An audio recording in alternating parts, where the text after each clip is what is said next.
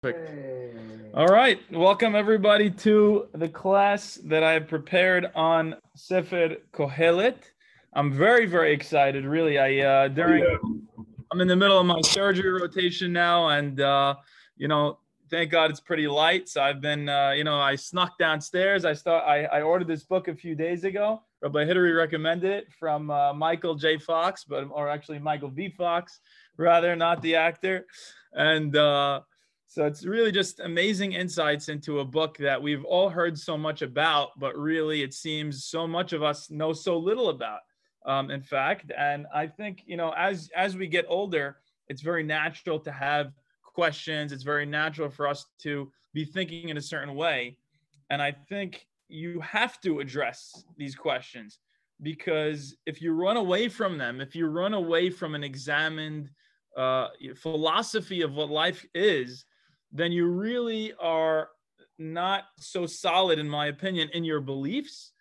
And in a, in a sense, if you could show yourself that you could emerge from this journey of some really scary thoughts, then you could really get through anything. And life will actually become more, you know, even deeper and even more profound. And I think your relationship with God will be more refined than it previously was.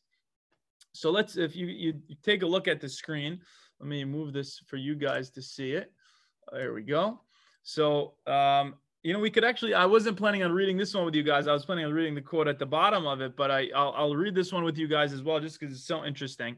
Even if there is only one possible unified theory, this is from Stephen Hawking's Brief History of Time. It is just a set of rules and equations. What is it that breathes fire into the equations and makes a universe for them to describe? The usual uh, approach of science of constructing a mathematical model cannot answer the questions of why there should be a universe for the model to describe. Why does the universe go to all the bother of existing? Yeah, Ani, what is he saying? Why is there something rather than nothing? This is from one of the biggest atheists that you'll ever find on the planet.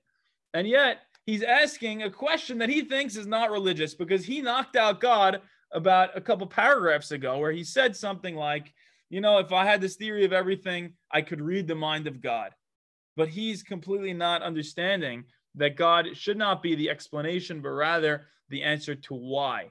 So that's just an interesting quote to look at. But the real thing I wanted to focus on before we really give an introduction to Kohelet itself is this beautiful, beautiful quote from, oh, Rabbi, this is the, the Pasuk I was quoting earlier. Look, you see now that I quote the same things all the time. We understand God from the footprints in the sand. So this is a quote from Albert Einstein about the mystery and the reason I'm bringing this up is because I want you to notice that so much of what Kohelet is doing is very much just a perspective. It's a it's a specific perspective on life, and you don't have to take that perspective if you don't want to. There's different ways of approaching the limits of our knowledge. You could look at the limits of our knowledge and completely lament the fact that we don't know certain things. But at the same time, you could be in awe of the mystery and that feeling can fill you up with an amazing amazing you know sensation of how small you are and how awesome everything is. So we'll just kind of skim this. He says mystery is not restricted to who done it and you could continue on a little bit. Um, my favorite part of this quote is right here. The most beautiful experience we can have is the mysterious. It is the fundamental emotion that stands at the cradle of true art and true science. Whoever does not know it and can uh, and can no longer wonder, no longer marvel, is as good as dead, and his eyes are dimmed. It was the the experience of mystery, even if mixed with fear. Where am I? Ah, sorry. Thank you. Um, even if mixed with fear that engendered religion, a knowledge of the existence of something we cannot penetrate our perceptions of the profoundest reason and the most radiant beauty, which only in their most primitive forms are accessible to our minds. It is this knowledge and this emotion that constitute true religiosity. This is Albert Einstein, who arguably knew the most that anybody has ever known about science, or, you know, at, at, at least in his time, somebody that was a, a, giant of, of worldly knowledge, somebody that we might even compare to Shlomo HaMelech if you if you would argue that that's who wrote Kohelet, and we'll we'll argue about that in a few minutes. But the point I'm trying to make here is Look at the response that Albert Einstein has to what he doesn't know. To him, it's the most exciting thing when he doesn't understand something. The fundamental mystery about the very existence of the world, and I want to avoid this idea of God of the gaps. God of the gaps is the idea that you know god is really only in the areas where we, we still haven't filled him in yet. You know we, we haven't filled in certain phenomena of science. Okay that's god as an explanation. That's not what this is. This is the idea that the question of why can never be answered by science and therefore it is fundamentally a religious question. Welcome to my friend Morris Franco, by the way, who also uh, and Albert Mizrahi and uh, Victor Zakai. I know you guys, uh, Albert and Morris, already learned uh, Kohelet on their own. So I'm looking forward to hearing their insights as well. Um, you know, and I, uh, of course, I want to hear from all of you. Good to see you, Doctor, and uh, Orlit, and hi, Dad, hi, and thank you for staying on, Madeline. Let's see who else we got here. And Jason, Baruch Haba, Sophia, thank you for joining. Okay, and Julie, thank you very much. Really, I want to hear from all you guys whenever you uh, have any questions or comments. So and then listen to this line from Einstein. I am a deep, sorry, in this sense, and in this sense, and only in this sense, I am a deeply religious man. I am satisfied with the mystery of life's eternity and with a knowledge, a sense of the marvelous. So, what is the point here? What is Albert Einstein trying to say? He's trying to say that when it comes to the limits of our knowledge, we could take awe in the mystery of it and we could appreciate it.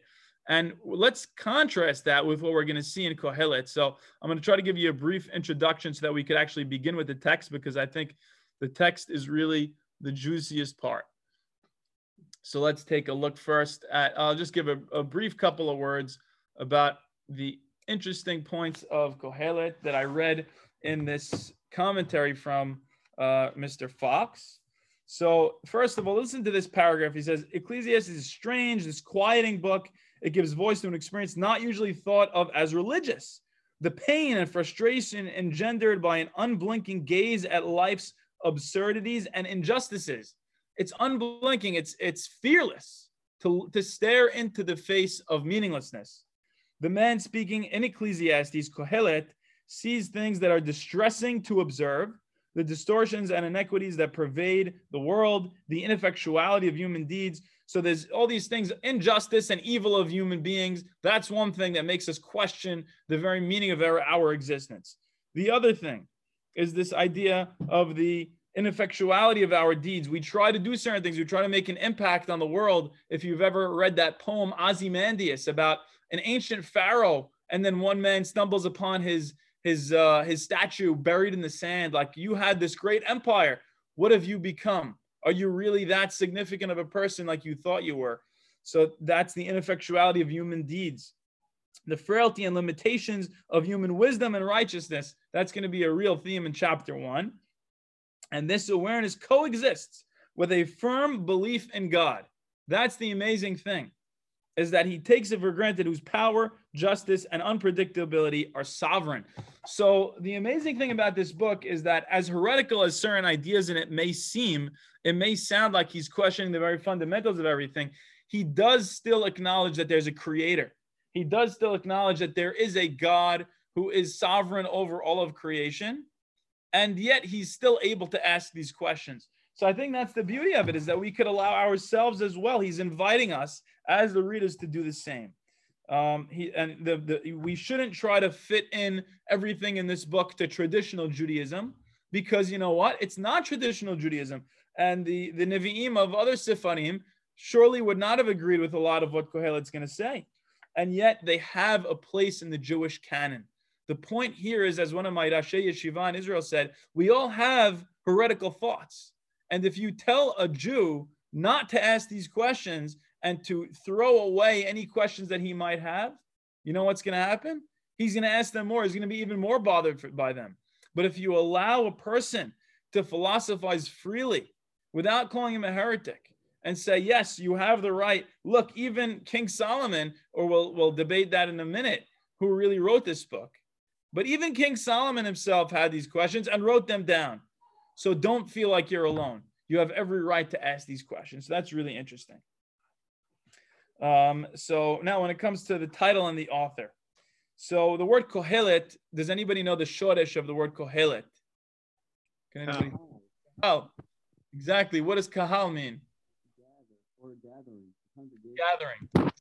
Beautiful. It means a gathering. So it seems like this idea of kohelet has something to do with the person who is speaking to the gathering. The hachamim think of it as there's a mitzvah of hakel that the king would do every seventh year on the holiday of Sukkot, and he would read the Torah to all the people. So the interesting thing about Kohelet is that it means something to do with a person of the assembly speaking to the assembly, and it's supposed to be something that is really, you know, uh, spreading to the general public these ideas. Um, we don't have to get into the dating of when it was actually written, but you know, it does say in the beginning that we're going to see that he declares himself as a king of Israel. But you, the, at the end of the day, there's certain things that seem to contradict this, because you know, first of all, what does it say? Um, the epilogue and at the end of the Sefer does not speak of Kohelet as a king. Rather, it speaks of him as a non-royal sage. So we're going to see that you know it's not so clear that he's a, a king per se, um, and he had contact with rulers so much so that he blames the royal administration for injustices. Is that something that that Shlomo HaMelech is likely to do? Would Shlomo HaMelech blame the the monarchy for things? And looking back at his life, no, he is the king. He wouldn't do that. So so there's there's a few different reasons. We don't, I don't want to get too bogged down into authorship here, but I love the comment that the the the writer of this book that I have um, says here. This is how he thinks of it, and listen closely to this. This is really interesting. This commentary assumes that Kohelet is a persona, a fictional figure. He's fictional, according to this commentary, through whom the author speaks. This persona, at least in the first two chapters, is portrayed as a king. And uh, just because he's portrayed as a king doesn't mean that he's actually supposed to be taken to, by you as Solomon himself, but rather, this, this is an intellectual exercise that Kohelet is undertaking. And the author wants us to conceive of the persona's wisdom, power, and prosperity as Solomonic. Yani, he's like Shlomo in his level of quantity and quality of his wisdom. And we don't have to get too much into that debate about who really wrote it. Yes, question. Uh, could it also be that, that he wants when you're when he's asking these existential questions of like what matters is it all worthless is it possible that when the average person asks it, it's because they don't think they have enough? And if you tell it from the perspective of a king, what more can they have? And so their questions are more validity. I 100% agree. That's exactly it. You, you have to be a person who had it all in order, and he writes that in this commentary actually, in order to be able to say, and yet I know it meant nothing. I, I know one of those uh, famous actors, I was a Jim Carrey, I think. He was super rich, super famous and yet now he he kind of he he suffered through many years of depression. And then he came out of it with a new philosophy on life and buddhism and all this stuff. And he said all these people are chasing after fame and fortune and i wish i could be the example for them says jim carrey that it's not worth it and it will not bring you the happiness you're looking for and it has to come from within. Or as jonathan haidt would say it has to come from between. But that's a story for another time. Um, so Ecclesiastes is considered wisdom literature. We don't have to mention that too much.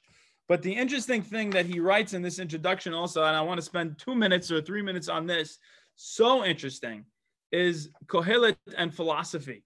So Kohelet is the closest that the, that the Bible, that the Tanakh comes to philosophy because it's intellectual and rational contemplation of fundamental human issues with no recourse to revelation or tradition is exactly in line with what philosophy is. It's the only book that only relies on wisdom for understanding the world and doesn't rely at all on tradition or any ideas of God explicitly as handed down through through knowledge from tradition. Right, no exactly, no theology. Um, and the boldest notion in the book of Kohelet is not the pessimism, it's not the observations of injustice, but rather it's the belief that the individual can and should proceed towards truth by means of his own powers of perception and reasoning. What an incredible statement. This is the most empowering book in the whole Tanakh. It's telling you that you, as an individual, are correct in using your intellect to analyze the world. and you have the right to an opinion. If it were, if every other book existed except for this one, you wouldn't know that. You would think I have only the right to ask the questions that the people before me asked. This is so earth shattering because it's saying, no, go out and rely on your own intellect. Go out and seek truth on your own. Don't just take it for granted what people tell you. Um, and we'll say a couple more points. Okay, so this is really interesting. Uh, he could legitimately be called the philosopher. And now, if you compare Kohelet to Hellenistic philosophy of its time or Epicurean philosophy, right? The, the purpose of Hellenistic philosophy in its time was to find the way to individual happiness by the use of powers of reason, exactly in line with Kohelet. Epicureans were to try to uh, seeking happiness through pleasure and freedom from fear. We're going to see a lot of those themes in this book as well. And then the Stoics, this is really interesting. They thought you could find it in the shedding of desires and passions. Uh, both schools agreed that the inner realm of human experience is the, the locus of freedom and happiness. So that's really key. You're allowed to look inwards rather than just outwards for the source of understanding of the world. Um, and then we'll end with this idea that what are the commonalities really with Stoicism here? The belief in the preordination of events by God, strong restrictions on free will, the repetition of history in periodic cycles, and the doctrine of the four elements fire, air, water, and earth. So we're going to get to that in a couple minutes because I want to jump into the text. But this to me is so interesting because not a lot of people know this. According to uh, what I've heard in classes from Rabbi Labaton, Alava Shalom, Rabbi Labaton, who was the rabbi in West Deal um, until a few years ago and he passed away, he had this amazing concept that in the ancient world, what was their perception of time? Their perception of time was that time is cyclical. Time continues to repeat itself, and there's no meaning to time because everything is just in a cycle and we're not moving towards any point. But what was the big hidush of the Torah? How, in light of maybe even Abraham Joshua Heschel's The Sabbath, or the idea of Jewish history as being told in that way. And this is a hidush that we take for granted in today's day and age. The, the idea of progress. Time after the writing of the, of the Torah and after the, the dissemination of the ideas of the Torah, time went from being cyclical to being linear. That is, if you ever hear of one big hidush, it's probably one of the biggest you'll ever hear in your life. Yes, Abraham. The time was never really cyclical; it was always linear. So time. So I'm not talking about scientifically. I'm saying the way that humans tell the story of the world. So the way that humans told the story of time in the ancient world was this is the cycles of nature and that's why the caste system is is the way that it's supposed to be. People should stay in their place because this is the way that time time cycles and you're just going to end up back to where you were predestined to be. Right. judaism and the torah were so subversive to that idea because they said no the world is moving towards a destination. That might be a later rendition of the same idea that we're fixing the world we're bringing the world one step closer with every generation towards God, towards that shining city upon a hill. So I think without further ado, we could begin. Does anybody have any questions? I know that was a pretty quick introduction, but I think as we read through the text itself, a lot of these things will become clearer to you.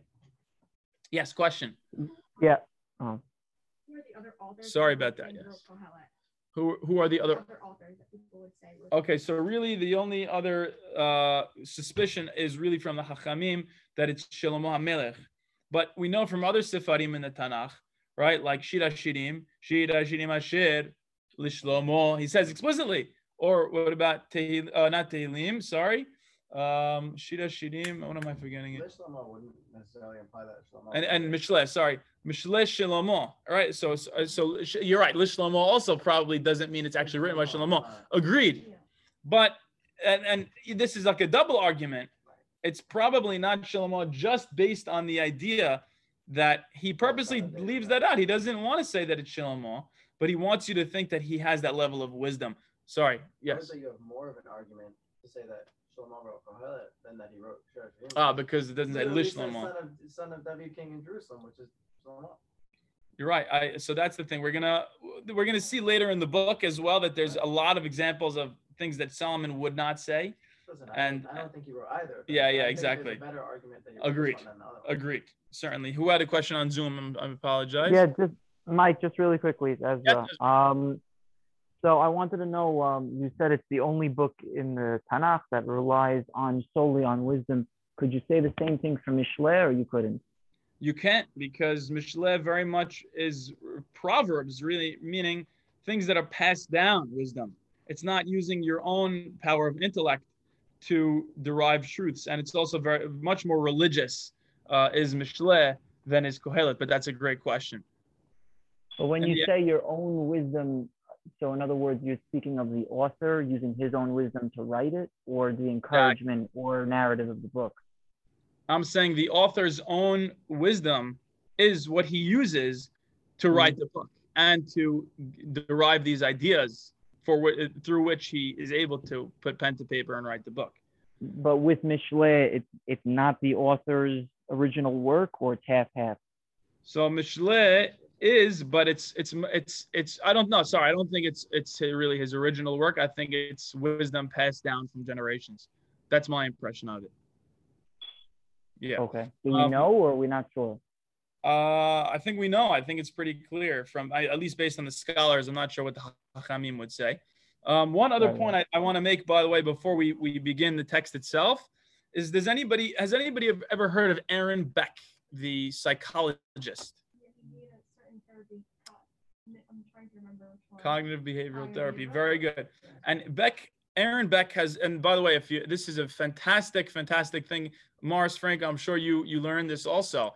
Uh, Beck has a triad of of uh, what depression consists of. So someone who's depressed, and by the way, this this helped me tremendously to avoid negative thoughts. If you want to avoid negative thinking, this is a fantastic way to do so just by thinking about these different extremes that we go to in the way that we think that lead us toward depression. So the first one is negative thoughts about the self.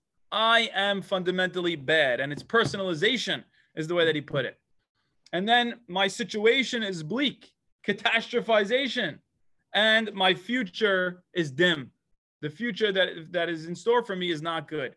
And it's such black and white thinking about all three of them. But when you combine those three, that's when depression and even God forbid suicide could descend. So if you notice yourself doing any of those things, then you should probably try to avoid that. So it's about the self, it's about your situation, and it's about the future.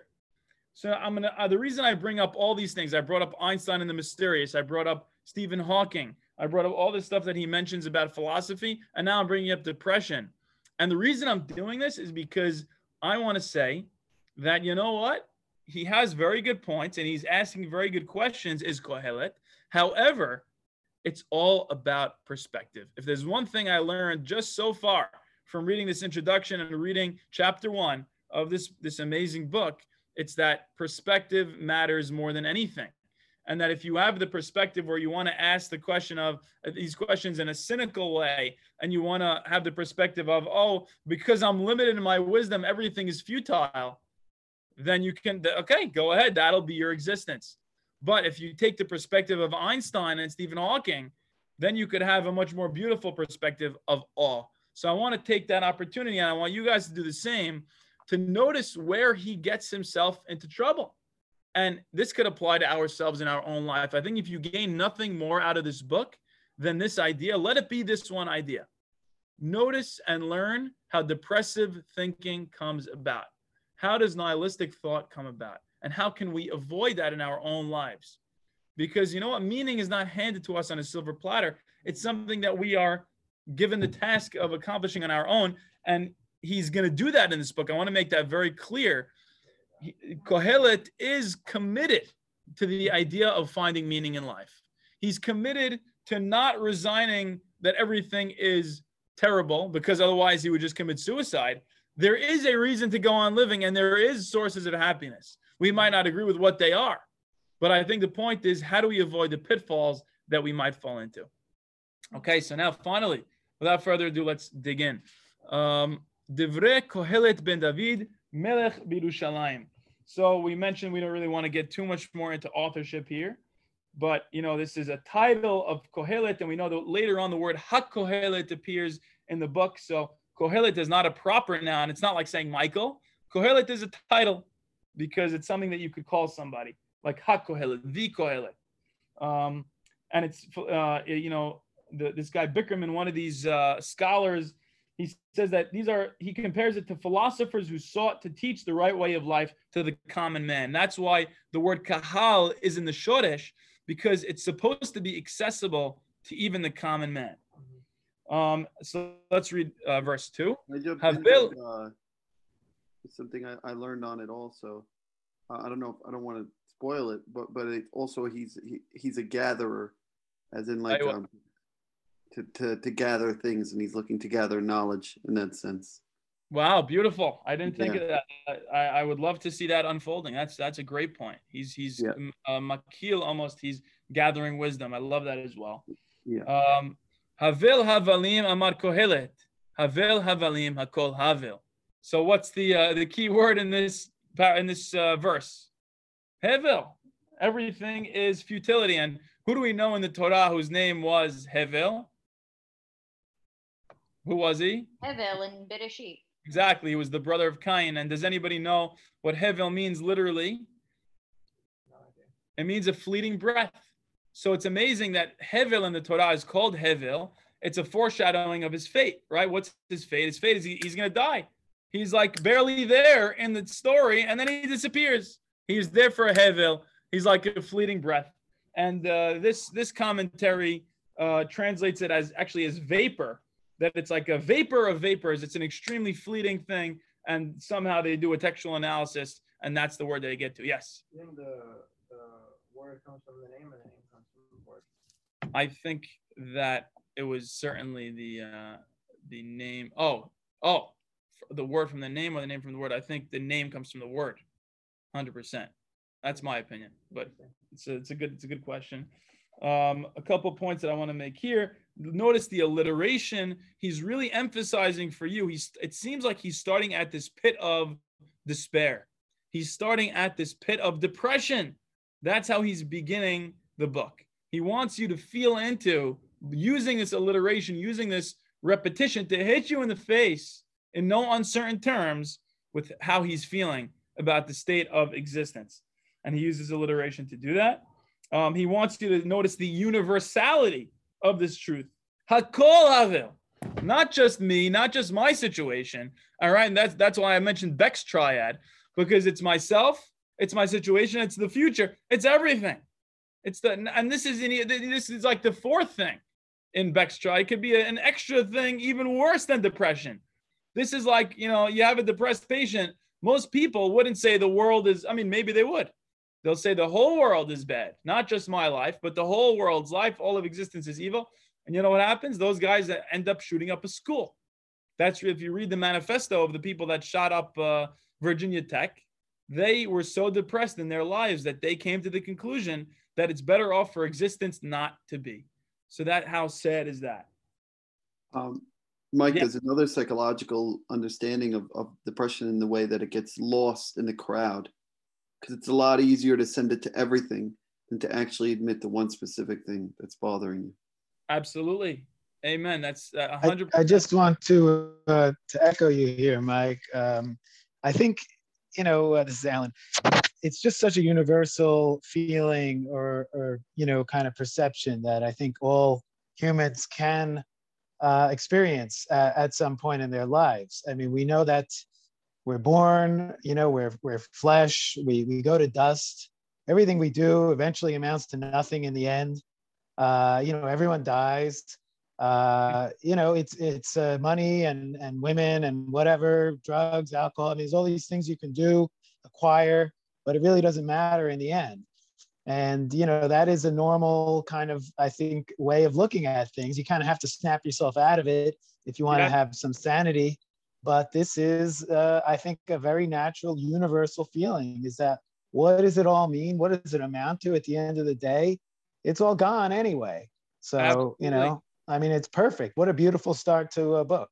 Absolutely. It's something that all humans could relate to this idea of what is it really all worth, Dr. Nasser, I, I think that's a fantastic point. And yeah, I think that's why he's Kohelet. I think that's why the common man can really relate to everything that he's going to say. Um, and we know that the the Hachamim are going to give their own spin on everything that's going on here. And they really say that his pronouncement was a response to national tragedies for Am Yisrael, but it doesn't really seem that that's the peshat, um, and it's that it's about human mortality instead. Seems really to be. Um, oh, sorry, that's that's also part of the midrash. But really, it doesn't just seem to be about a moral thing. It seems to be about the way that the world fundamentally is, not because humans have failed, but humans will always fail. That's kind of his that's what, what Kohelet is trying to claim. Um, any other points that I want to make here? Let's see. No, okay. I think we're good for, for verse two. Um, Ma yitron b'chol amalo. What real value is there for a man in all the gains he makes beneath the sun? This is exactly what you were just echoing, Dr. Nasser, right? What profit can there possibly be not monetary profit only, but any profit in any way, in anything that we do under the sun. Because, like you mentioned, everything will disintegrate, everything is transient, nothing lasts forever. So, you know, there's the unchangeability of natural phenomena. Um, and this is a question. This question, by the way, is the most important question we've we've encountered. We're only on verse three, obviously, but this is the question that's going to be answered throughout the book is Adam This is not a rhetorical question. You might think it is. It seems like that from this chapter, maybe, but as we go through the book, we're going to see he really makes a real effort to answer this question, and it's extremely profound. The journey that he takes you on to answer this question is throughout the book.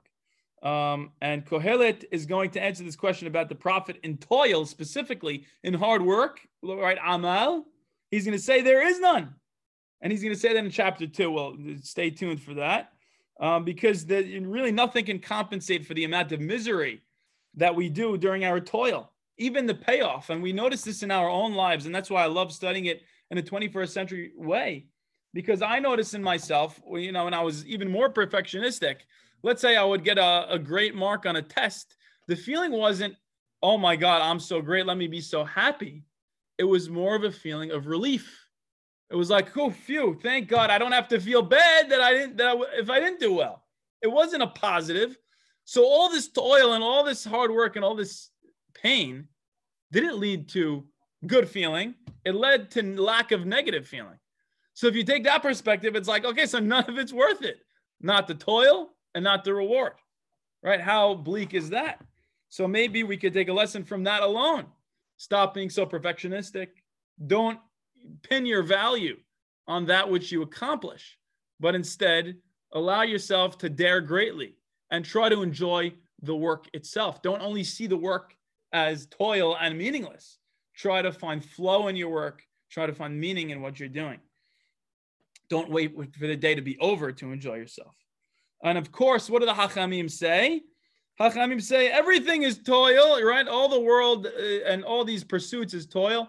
But you know what? Kohelet is not talking about Torah because the toil of Torah, we can't say that there's no Yitron in that because the profit of learning Torah is great. Of course, the Hachamim is not the Peshat in this case because what Kohelet is saying is the ultimate level of real depth of maybe nihilism.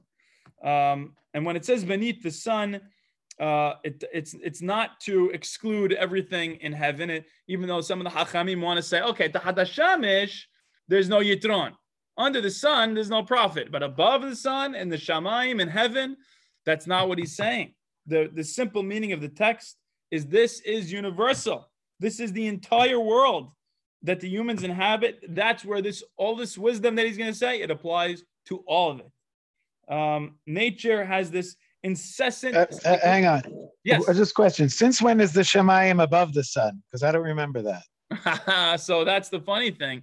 I think uh, when the Hachamim, uh, I don't know if they meant it scientifically or not, but I guess the spiritual Shamayim was was at least conceived as being above the above the sun. But you, I'm just saying, I'm not so sure about that. I mean, yeah. in any reference to Shemayim, it's the rakia and the water yeah. and the water above and the water below.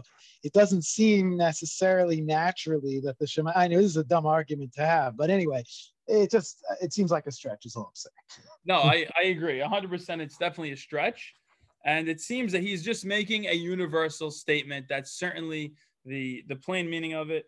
Nature has this incessant cyclicity. It's just continuing continuing to cycle, and the feeble human exertions cannot be expected to affect the course of events. That's really the key here. Nothing we do actually makes an impact. It doesn't really make a lasting change in the fate of the world because everything continues in its cycle, right? Um, and now listen to this. This is going to be very interesting. Uh, the next four or five verses, I want you to notice the four elements, right? So we're saying everything, everything conceivable is meaningless. Well, what did the ancient Greeks believe was the building blocks of everything conceivable? Water, earth, fire, air, the four elements. We're going to see echoes of all four elements coming up right now. So let's go to verse 4. Dor holech ve'dor ba ve'ha'aretz le'olam omadet. So that's earth. The earth is always steadfast. It's always going to be there. But you know what? The generations come and go, and the earth doesn't really seem to care very much. Nothing really changes.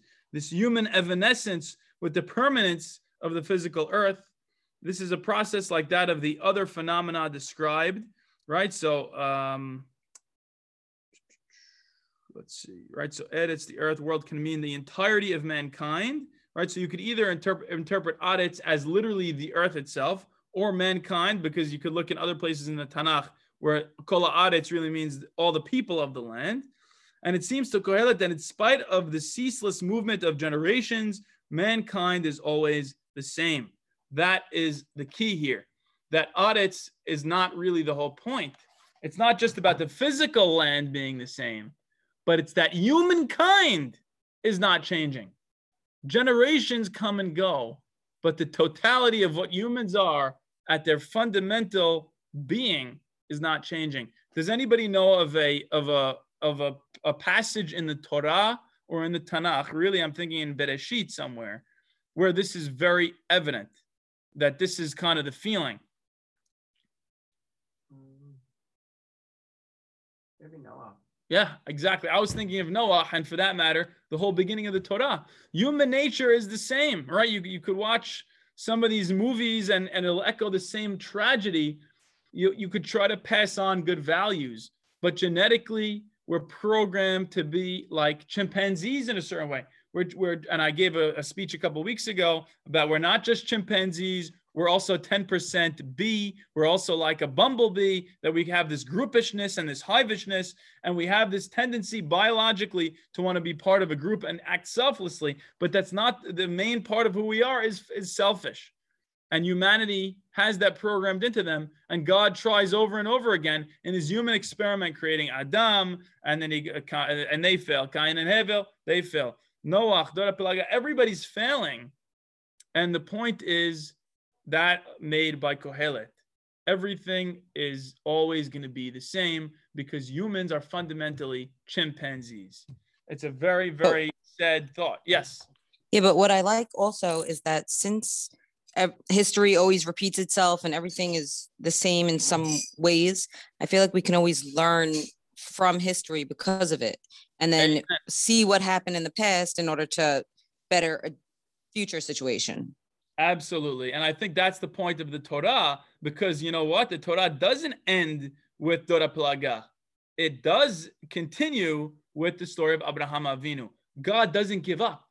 God invests and God cares about humanity. And he says, Let me invest in this one person, Abraham, because I know him. He is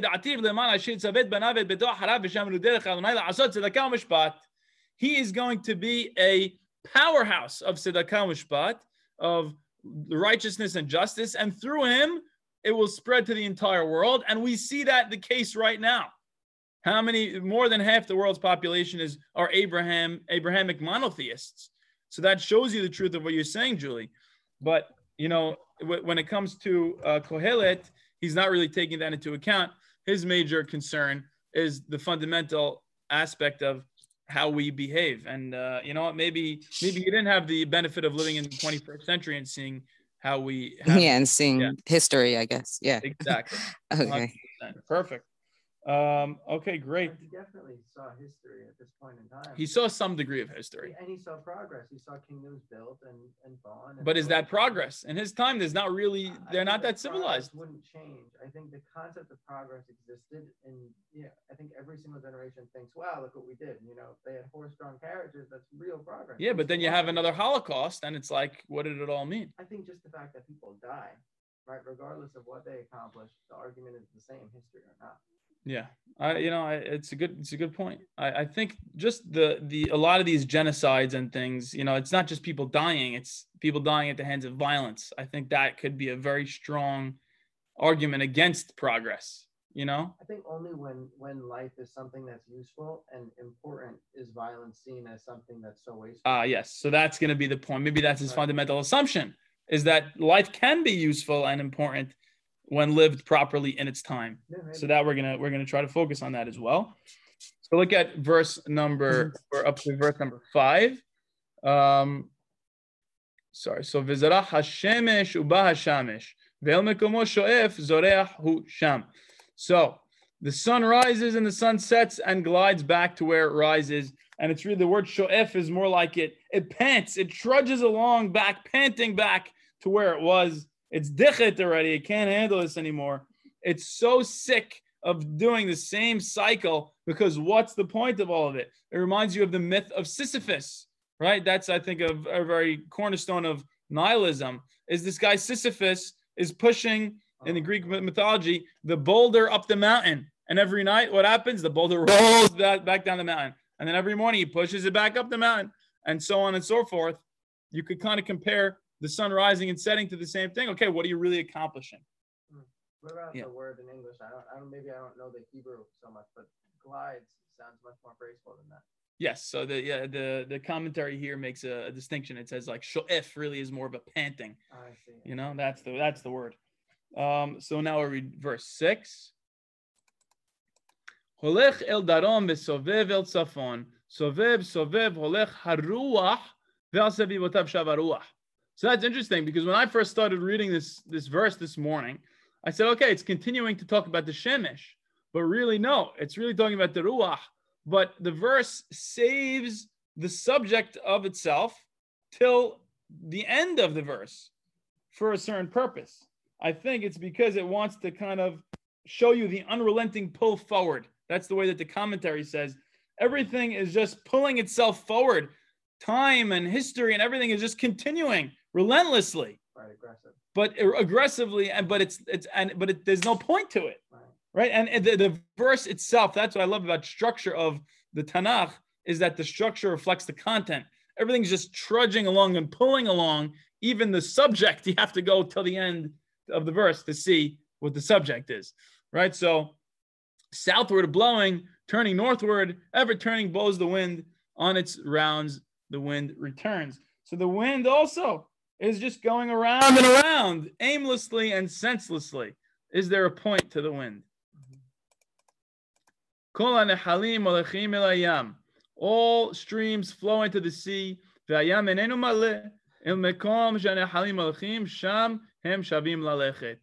Yet the sea is never full. To the place from which they flow, the streams flow back again. Everything is cyclical.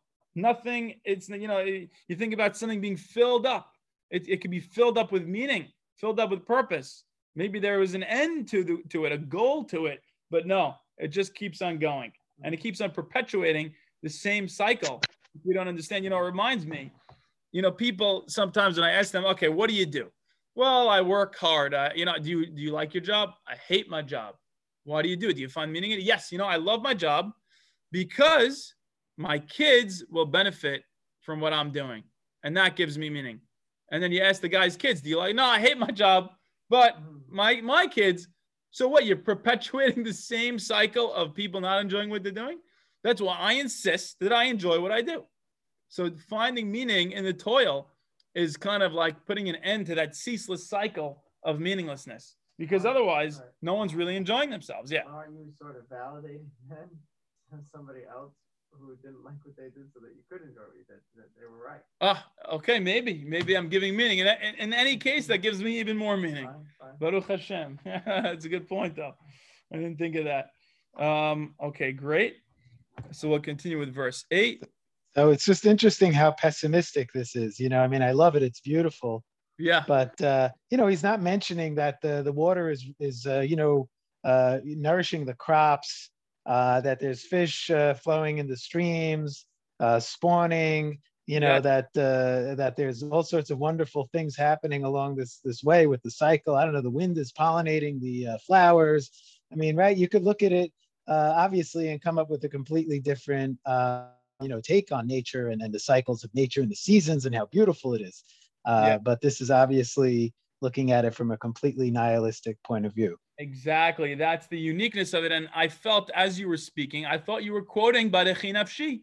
Barechi Nafshi, ver- uh, chapter 106 of Tehillim, which we read on Rosh Chodesh, is a beautiful song about creation, celebrating all of this transience. So this is exactly the point I was trying to make earlier, is you could look at it with the wonder of Einstein, or you could look at it with the pessimism of Kohelet. But my point in saying that is not to reject the perspective of Kohelet, because I think we all think the way he does at times. So the point is not, eh, we have to make space for this type of thinking and learn the lesson that he's trying to teach us.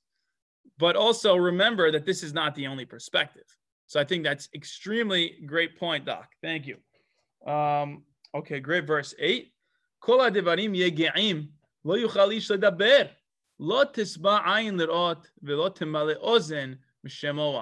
all such things are weird somehow. Oh, by the way, we, we just finished.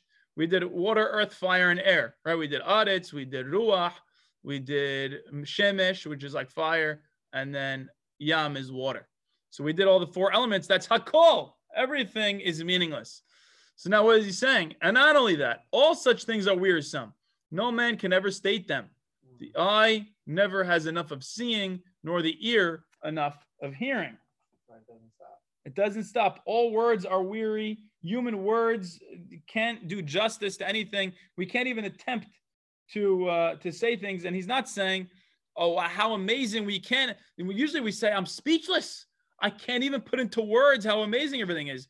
He's saying, "How annoying and frustrating is this?"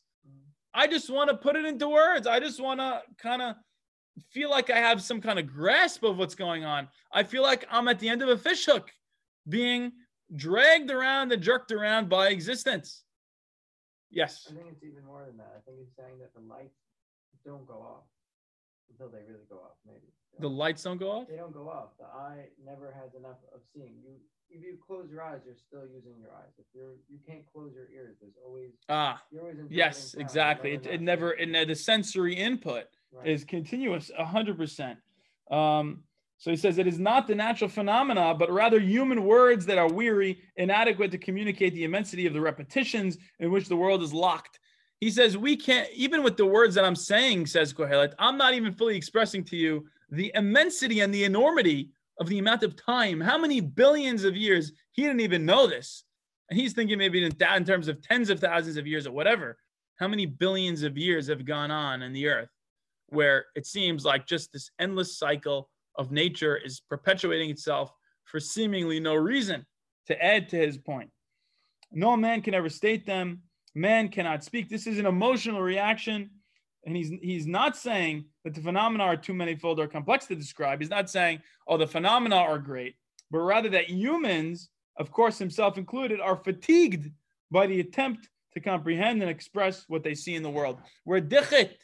Hajj, I, I can't even eh, tell you what I'm seeing because it's so unbearably beyond me that you know I feel so tiny and I feel like I don't matter. That's not necessarily a good feeling in the terms of the awe and the mystery that we so often like to read it as. And then this, uh, Kohelet does not accept these limitations humbly as a religious duty so much as swallow them as a bitter fact, right? So when he's talking about all this stuff, it's he's not like humbly acknowledging, like you know what, it's beyond me. I, I'm I'm not capable because I'm just a human. He's swallowing it bitterly. Bitterly, he's saying, I can't. But you know, I have to just I have to just accept the fact I'm so limited. I can't do any of it. Masha Yahusha yeah Masha Naasa Husha Ya'aseh Kohadash Tahat ashamish only that shall happen which has happened, only that occur which has occurred. There is nothing new beneath the sun. Everything that you think of that's new, not already happened. You know, I remember this feeling as a young kid. I remember thinking to myself, maybe I'll have a new idea. And I thought I was all specialist in that. And then you realize there's not much you could really think of that nobody's ever thought of before. Even if you're the first generation to know something, there's so many other people. You play a game, there's one guy, you, you could think you're very good at a certain game. You'll find one guy, you know, when you play Pac Man and you see the guy with the Chinese letters is number one, you know, in the world, like there's so many people in China. How could I possibly break the high score for, for Pac Man? Any of these things, you, you, I wanted to do the invention convention in sixth grade. I wanted to invent something new. Sounds all nice and easy. I ended up just putting together multiple inventions of other people and then sticking them together and saying like okay here it is. It's a nightstand with a light and a pen holder. Oh you know? That's not an invention. And it's a very bleak thought.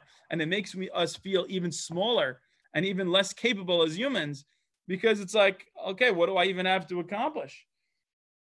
Um, and it's it's not the natural phenomena but rather human efforts that are so uh, meaningless and it's all types of events that are like this, where like figures in a computer game, says this uh, commentary, whose actions seem to vary with each play, but are really just ephemeral variants of possibilities dictated by the software. It was already, the software has programmed into it all the possibilities. Whatever we're doing is just one of the many possibilities. In life, achievements are an illusion. You never really accomplish anything. They're mere echoes of archetypal events all the accomplishments that you think you're doing and you're so unique in accomplishing are really not personal to you. They're really just uh, things that other people already accomplished and could have accomplished instead of you. This is all, uh, I'm sorry to get to the depth of this depression and nihilism, but I think we have to acknowledge sometimes we feel like this. Sometimes we think, okay, what's the point? Am I really making an impact?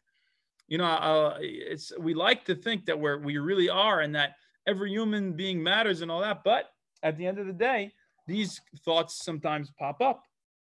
Let's continue. Yesh davar shiomar eze hadash who uh, who right? So uh, look at this new thing. Sometimes there's a phenomenon in which they say, "Look, this one is a new is a new one," and then they say, "No, it occurred long since in ages that went by before us." If you think it's new, it's probably not. It already happened before. Let's continue. אין זיכרון לראשונים וגם לאחרונים שיהיו לא יהיה להם זיכרון אם שיהיו לאחרונה. The earlier ones are not remembered. So too those that will occur later will no more be remembered than those that will occur at the very end. So really, nothing you do, not only does it not matter in its time, but also events are not remembered by present generations and our own present will be forgotten by our successors. Mm-hmm. So nothing you do really matters. So I know we only have a couple minutes because uh, we're going a little bit over time, but I think we it's it's only a few more verses, so we'll try to finish it. So now the the rest of the chapter till verse 18, which is the last pasuk, is Kohelet introducing himself and his undertakings. And the interesting thing is he could have started the book with this pasuk, but you know what? He doesn't he wants to hit you in the face with his philosophy before he really hits you in the face with who he is, which he kind of did a little bit, but now he's going to get more into. So he says, Ani kohelet haiti melech al Yisrael b'Yerushalayim. He says, I was king. I have been king. However you want to take that. Um, and we even have, uh, you know, similar inscriptions in ancient uh, um, civilizations. The Phoenician inscription says, I am Kilamua, the son of Haya, I am Azitawada, blessed by Baal, servant of Baal.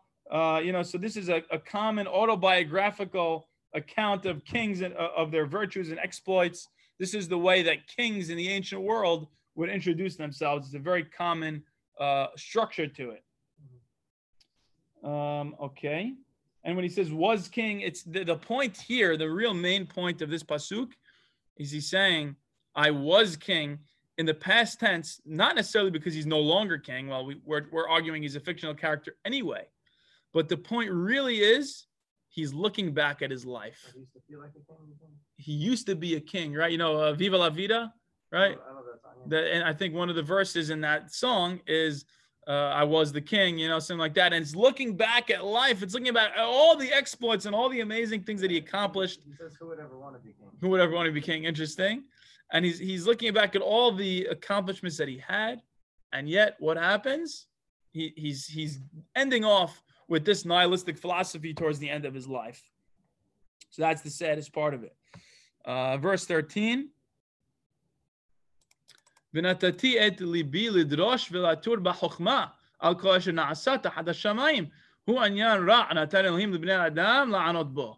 I set my mind to study and to probe with wisdom all that happens under the sun, and unhappy business that which God gave men to be concerned with. He said, even my attempt at understanding, even the wisdom that I'm trying to give over, or the wisdom that I'm trying to use and amass in my life, that is like a curse given by God. Because we're going to see soon, with more wisdom, the more you're able to understand just how deep the nihilism goes. The more wise you are, the, the deeper the depth of meaninglessness that you can comprehend within this perspective, of course. I also think the more wisdom you have, the deeper the level of beauty that you can perceive in the world. But of course, we're focusing still on his perspective. So let's give it a little bit more of a shot. Um, and this is very interesting. Kohelet is when he says, "Menatatit libi ledrosh v'latur," and of course, it's they thought that the heart was the seat of the mind. That's why it says, "I set my mind." But he is Kohelet is watching his mind at work, and his heart is essentially his rational faculty. So he's using all his strength of all his wisdom, and he's watching his mind at work. It's very meditative because when you meditate, and I'm glad I'm bringing up meditation. What's the point? Meditation is like a clear sky. That's like your consciousness, and thoughts are like clouds passing by that clear sky. And your job is simply to to observe the thoughts rather than judging them, rather than going too far into them. Just let them pass like clouds. So the beauty of this is that you know what? Maybe meditation is a very clear, uh, you know, solution to what he's going through. You don't have to engage these thoughts. I heard a great quote from the Dalai Lama. Actually, he says thoughts are like mangoes. You know, you go to the store, you pick up a mango, you see there's a blemish on it, you put it back. The next mango, you pick it up, beautiful mango, you put it in your basket. I want this mango. Thoughts are the same way. You, you think a thought, it's not a nice thought. You know it's a bad thought. You know if you go down that rabbit hole, it's going to be a bad mango. So you let it go, you put it back. So I think, and then other thoughts are nice thoughts. You could go into them and think and cultivate those. That everyone has bad thoughts. The key is not not having bad thoughts. It's about how do you respond when you have bad thoughts. Do you allow the bad thoughts to continue to perpetuate on, or like a like an ugly mango, do you put it back and say not for now? And the biggest illusion, and this is something that gave me so much solace the other night. I was listening to Alan Watts. The illusion of fear. What's the big sketch? What's the big scam of fear? We feel guilty.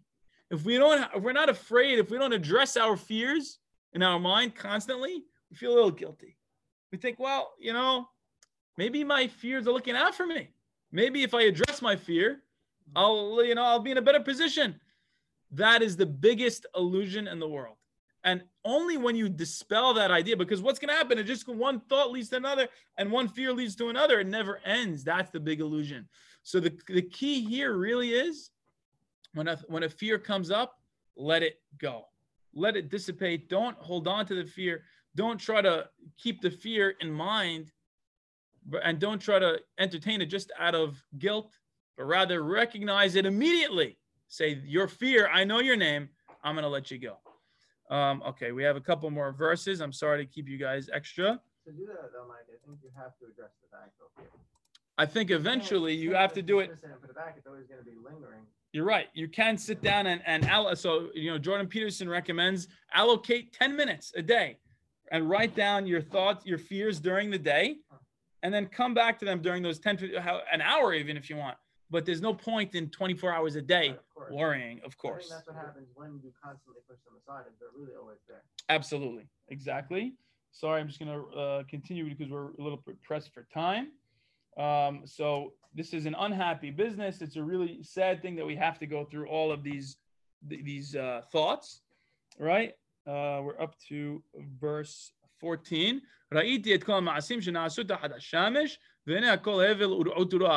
I observed all the happenings beneath the sun, and I found that all is futile and pursuit of wind. Right? Everything, nothing really matters. All these happenings, all these ma'asim. So it's not the, necessarily the works of man, but even the events of the world are meaningless. We said already that the, the things that humans are doing are meaningless, but not just that. Also, the, the unfolding events that happen are also meaningless. So that's an added layer of nihilism going on here and depression. They're simply not within the scope of his present concerns, says the author, right? That these the, everything else when it comes to repentance and good deeds and study of Torah, which the Midrash tries to bring in, of course, again, that's not something that that uh, he's concerned with right now.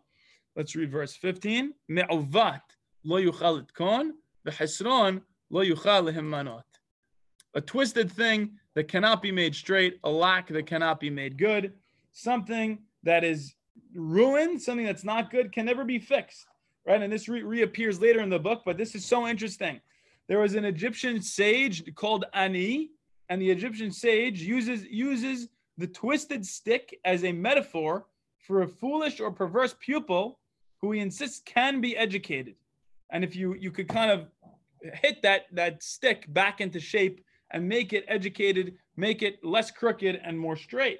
And the quality of events, rather, however, it seems that this is not talking about humans being crooked and needing to be straightened out, but events themselves are me'ovat, not human corruption. If this was a moral thing, you could say, well, maybe we could teach people how to be better people. But no, that's not what Kohelet's saying. He's saying events, events who don't have a soul. The event, I'm not talking about the morality of people, which could be influenced talking about the way things unfold. Those world events that happen, meaningless, and they cannot be fixed. Um, and they're all senseless, cannot be improved. And you know what? And they also are God's doing, and that we're going to see that later on in the in the in the sefer. Um, okay, we're almost done. Couple more pesukim. Sorry. Okay, so verse 16, I believe. Yes. דיברתי אני עם ליבי לאמור, אני הנה הגדלתי והוספתי חוכמה על כל אשר היה לפניי על ירושלים, וליבי ראה הרבה חוכמה בדעת. I said to myself, here I've grown richer and wiser than any that ruled before me over Jerusalem, and my mind has zealously absorbed wisdom and learning. He says, all these people, and by the way, this is another argument against the idea that it's Shlomo. Shlomo was the second ruler of Jerusalem. And he's saying all the rulers before me, because Al Yerushalayim implies a ruler. It was only David if it was Shlomo. So clearly this is not actually Shlomo. Rather, it's this fictional character. So really, so I said to myself, I've grown richer and wiser, and my mind has zealously absorbed wisdom and learning. I know everything there is to know. I read all the books on wisdom. And these are my thoughts. Really, nothing matters. And this is a, a he's successful in a way. He's so successful at reading everything that he knows everything there is to know at the time. But his success leaves him at the end with this deep sense of depression and malaise. Um, and he used his, his own powers of reasoning, of course, um, and it's quality and quantity here that we're seeing that he's that he's employing, and yet it's still all meaningless. Um, okay, so now we'll read 17, the penultimate verse, until I let you guys go. ויתנה ליבי לדעת חוכמה ודעת הלילות וסכלות, ידעתי שגם זהו רעיון רוח. And so I let my mind to appraise wisdom and to appraise madness and folly. And I learned that this too was pursuit of wind. How interesting is that? I thought this was so intriguing. Not only did he set out to understand wisdom, he said, you know what? Maybe, maybe the real wisdom is in folly. He actually allowed himself to think that. He said, I didn't find wisdom in what I thought was wisdom maybe if I descend into the crazy folly, you know, if you study modern art or postmodernism, that's like, you know, let, let's descend into that. Maybe that's real wisdom. Maybe post truth is wisdom. Maybe you go and you see, uh, you know, you go to an art exhibit and it's just somebody's uh, dropped banana on the floor and that's art. Everyone's going around to look. Maybe that folly is where wisdom is. He says, you know what? Gamzera Also, that's meaningless. So the wisdom is meaningless and the folly is meaningless, and it's all meaningless. It's so it, it, rings so true in today's day and age because I think that's the reason why people descend into modern art. The, the, the, stupidity, in my humble opinion, of what some of these modern artists are doing is really an attempt at doing what he's doing. They're trying to find meaning even in folly because they could not find meaning in things that you would think traditionally are meaningful. Yes. You think it's because he's so unsure of everything, and those people that are involved in madness and folly, or maybe seem so sure in what they're doing. If you go to an art exhibit, that's all ridiculous art. People will be so sure this is a masterpiece. It's the most beautiful thing. Like you see crazy religions where people are so so so into what they're doing. Mm-hmm. Somebody like him who's so depressed, and the answers that he has are all on are all so so open and unanswered, you yeah. look at these people like, oh, maybe there is something in this blank canvas that says something about society. There's humility in it. Surely, I, I definitely could agree. I listen. I don't think there's anything wrong with uh, with with postmodernism and all that. I just think that it's a little bit. Uh, I don't know. I'm still yeah. saying it's crazy. a little nuts. Yeah. The, the, sureness that people have. Yes. We don't like dogmatism. Agreed. That makes that that made it maybe appealing to him in this search. Yes, agreed. You have to listen, give everything a chance. If you were dogmatic about our search for, search for truth, is it really truth? Agreed 100%. See if I'm missing anything, any points I wanted to make about that pasuk. Nothing else that I wanted to say. Finally, we're on our last pasuk. Ki berov chokhma rav. The Yosif da'at, Yosif machov. And I think this is probably one of the most powerful verses of the entire uh, chapter for as wisdom grows, vexation grows. To increase learning is to increase heartache. Because he saw that the more he knows, the more he realizes he knows nothing. And the more he knows, the more he realizes that everything is completely meaningless. Because if you're a Buddha Amaretz, if you don't understand anything, it's very easy for you to believe everything is hunky dory, everything is peaches and cream. That's why. Yeah, like English ignorance is bliss like you know? Ignorance is bliss exactly and mm. you know a lot of atheists today are the most educated people and i think that's exactly the point of, of kohelet. The more educated you are the easier it is to become an atheist because you start seeing the meaningless parts that don't fit into the dogma of religion. And i think personally where my own journey has led me is that i had to hit against a lot of different things that religion taught me and tear them down and build them back up based on my own understanding in order to really get back to my my fullest sense of religiosity. And thankfully i was able to do it in my in my own way. I think everyone has their own journey but that's the difficult part is you know what? You're right. The more wisdom you accumulate the more you realize that not everything is uh, quite as they taught you in second grade you know Haman didn't actually have this triangle hat. People die. People die, and, and it's meaningless sometimes. It seems completely meaningless. You can't put meaning into the Holocaust. Any attempt to do it would be a violation, violation of Sefer Iyov, right? So I'll just make uh, a couple final comments that he makes here. Kohelet learned that too much wisdom provokes irritation and frustration. Nonetheless, he will later laud wisdom's benefits. Um, and Ibn Ezra explains that one who understands the world will suffer from knowing that his children will, will, eventually die. His wealth will be lost, and the day of his death is placed between his two eyes, meaning you see the entire span of what your life is, and you see that it's so limited. And then, more to the point, Mendelssohn, Moses Mendelssohn, one of the uh, philosophers and rabbis from a couple hundred years ago, identifies the cause of vexation as the inability to attain the desired knowledge of hidden things especially with regard to divine providence. I think this has kind of kind of been simmering under the surface this whole time. What does it mean?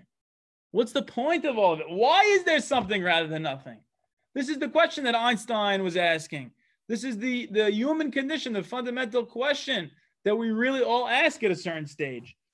Not only just why did God do it, but why is isness? Why is? That's the question. Why is? And that's the question that this book is trying to solve. And two more points. Still, it is not so much wisdom's failure as it is its success that arouses Kohelet's chagrin. For, as he will de- demonstrate by his own experience, wisdom forces its possessor to perceive life's absurdities. The more wise you are, the more absurd things seem. It's not as easy to buy into some of the worldviews that were previously taught. Thus, it is an unhappy business, but it is not a task that Kohelet avoids. So I think I want to end on that point because it's such a courageous thing. If nothing else, there's tremendous courage in addressing and speaking out these thoughts.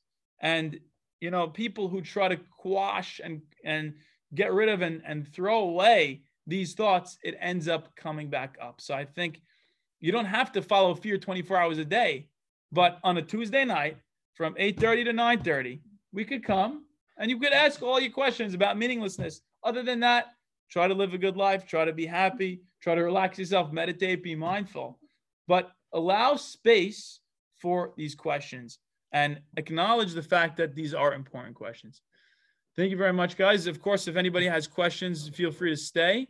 Uh, I don't want to keep you guys too long. If you want to log off, feel free. Thank you so so much for for logging on. I really do appreciate it. And uh, any questions, you guys, uh, uh here's the time.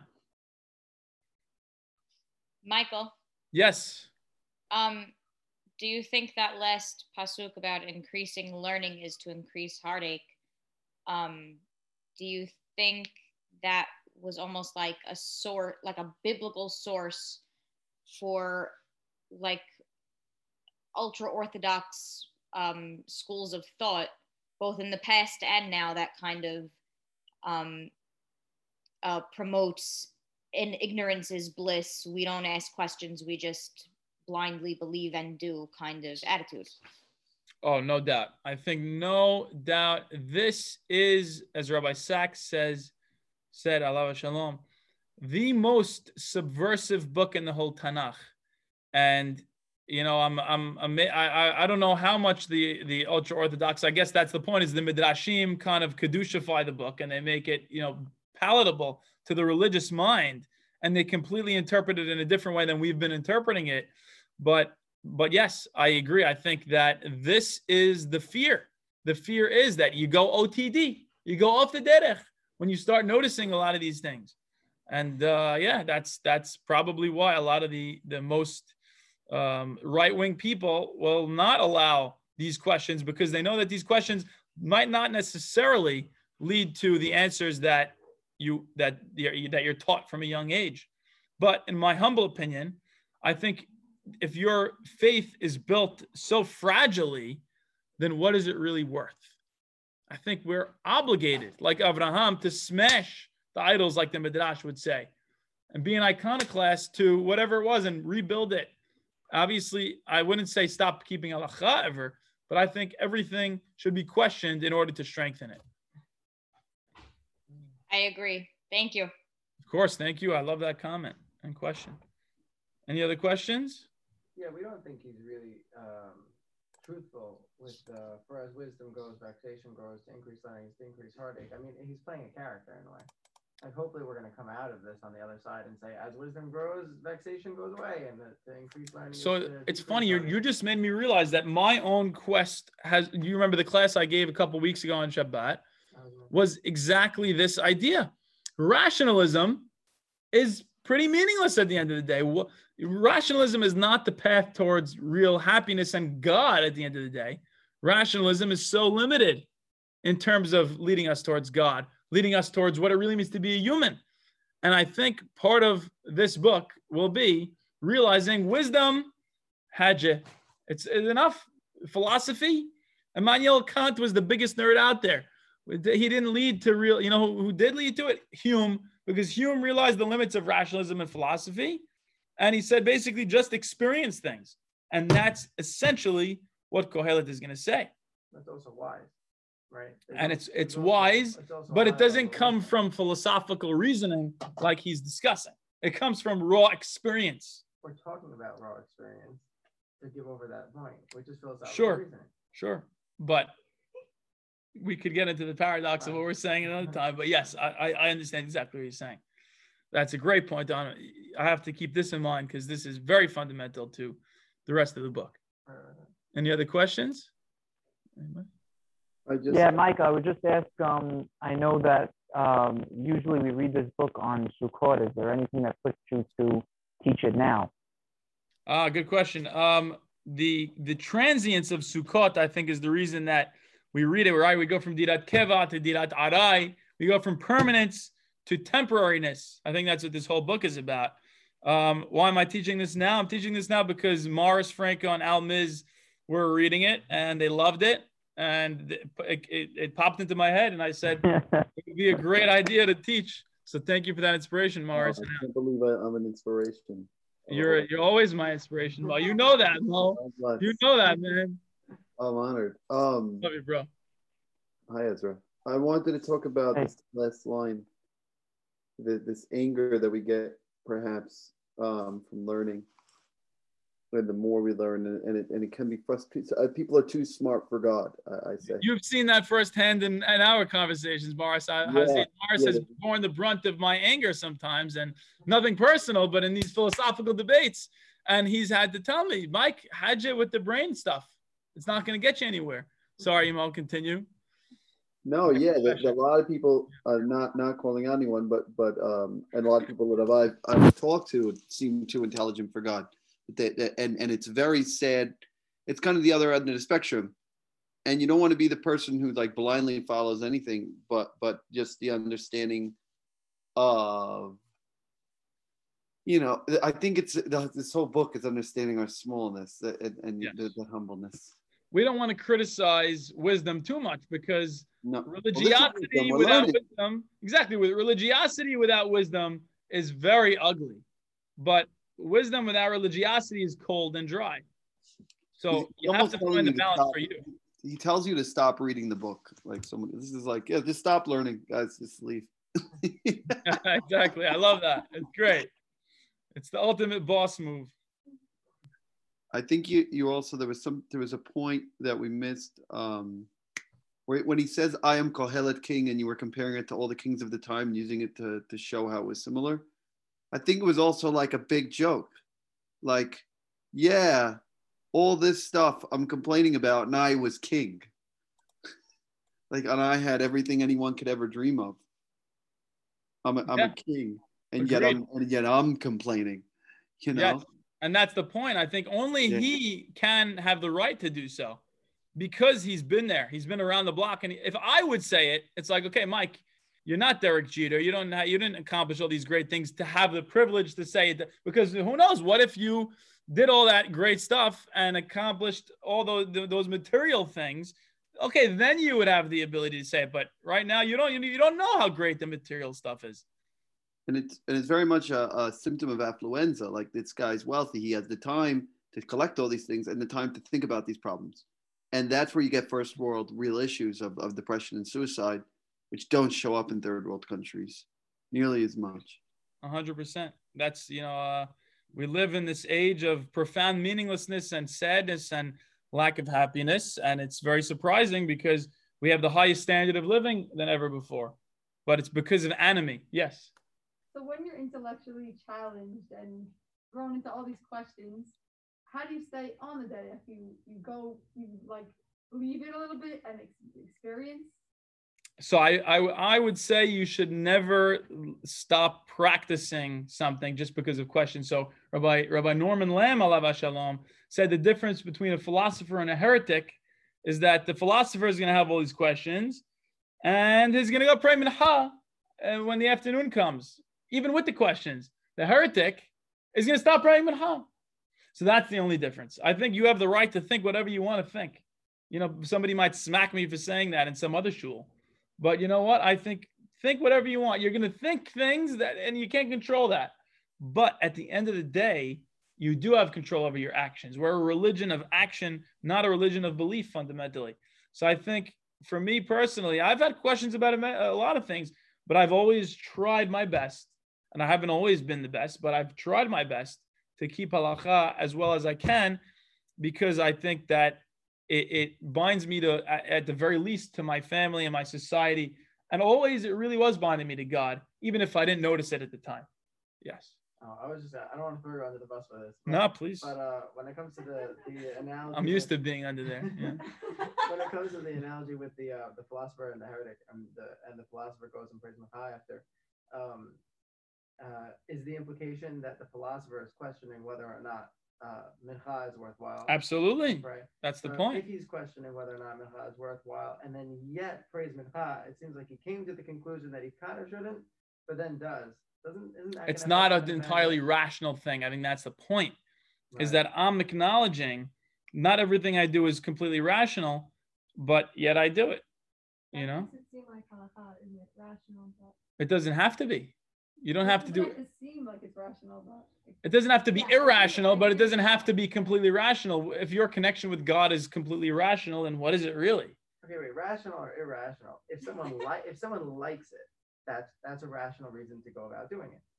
If somebody likes If mincha. somebody likes doing it, if somebody likes to bring So this is what we, we debated last week. A little bit. It's I, I think it's a semantic argument that we're the end of having. I think we're really gotta agreeing on the point, but we're just Yeah. defining terms a little different. right. It's, it's if you like something, do it. Right. No, but it's don't do it. You know, Yes, like Julie? that's why. that's a little too simple because you could like do no, that. yes. so it's also like what you- What are you talking Oh yeah. No, no, I'm saying it's like what you said before also with um um what's his name with um Jordan Peterson, how he says like, okay, Yes. write down, write it down and then look at it and review it, but have it written down so that you can go on with your day and still do everything that you're doing, but then you'll review what you were negative about at a later time. So it's more like you're still going with the motions, I guess, or doing everything Exactly. and then you're reviewing it later. you you continue with your day because you know philosophers write things like there are no other people. That's the name of a philosophical work. There are no other people. To whom is he writing this book? Right. you know and and who will he blame when he doesn't get tenure?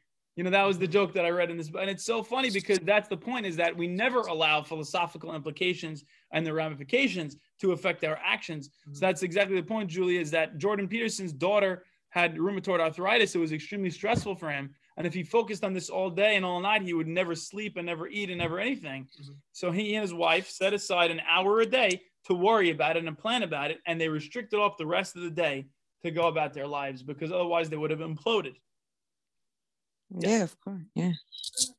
in school the other day said like happiness is the complete elimination of doubt. And I like it, and I just feel like it's fits here. Like when you're like you have to allow yourself the space to doubt for a little bit, but like when you're not in this mode of being doubtful and thinking about all the stuff, like you're able Yes. to live your life and like Right. deal. Because I think doubting is thinking about the past and the future and not being in the present. yeah doubting is an intellectual thing Mm-hmm. and if you remove yourself from the intellect then you could just kind of be Right. you know during this class i and i noticed myself i'm very in my head i'm trying to it's hard you have to speak out things you have to be a little intellectual in a way to discuss these things but i also want to like my sam harris mind and my meditative mind is like okay don't let this pass you by enjoy the right now so i'm able to try to sink into that it's a balance it's tough we get better and better as we go on you know any other questions all right, guys. Thank you so, so much. Hazaku Baruch. And uh, that was really a pleasure to have all your comments, to have you all here. Uh, let me s- stop sharing. The red button. Here we go. Thank you. Perfect. All right. Thank you very much, guys. Mike, um, I'll Yes. talk to you after. Great class. Beautiful. Love you, Mo. Allah Ma- Thank we, you. we got to discuss more, Mo. 100%. All right. There he goes.